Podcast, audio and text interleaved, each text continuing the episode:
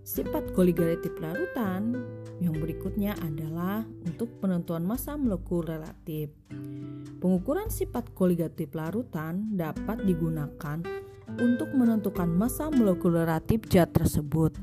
Hal itu dapat dilakukan karena sifat koligatif tergantung pada konsentrasi zat terlarut, bukan pada jenis zat terlarut.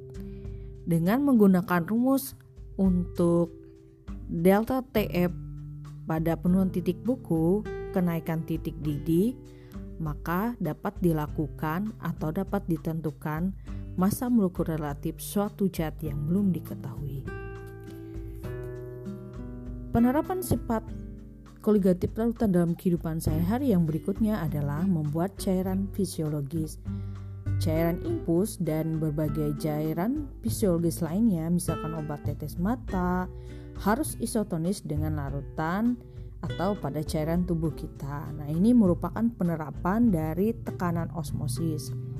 Oleh karena itu, konsentrasi perlu disesuaikan.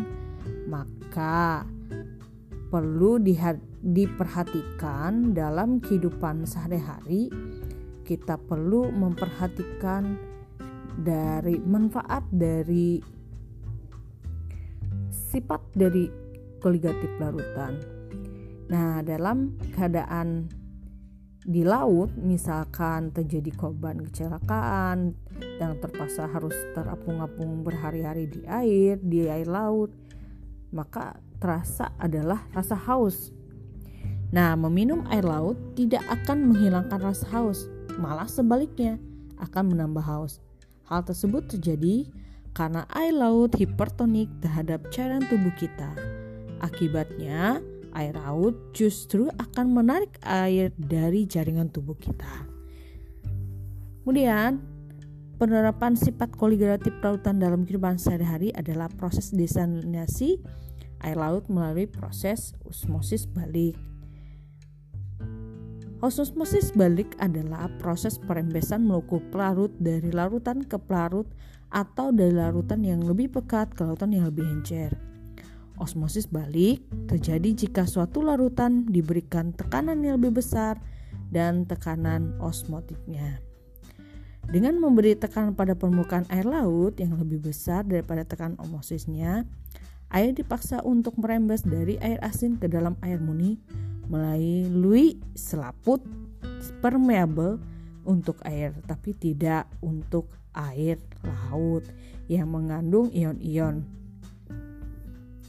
Penggunaan lain dari osmosis balik yaitu memisahkan zat-zat beracun dalam limbah atau proses pengolahan limbah sebelum dilepas ke lingkungan bebas.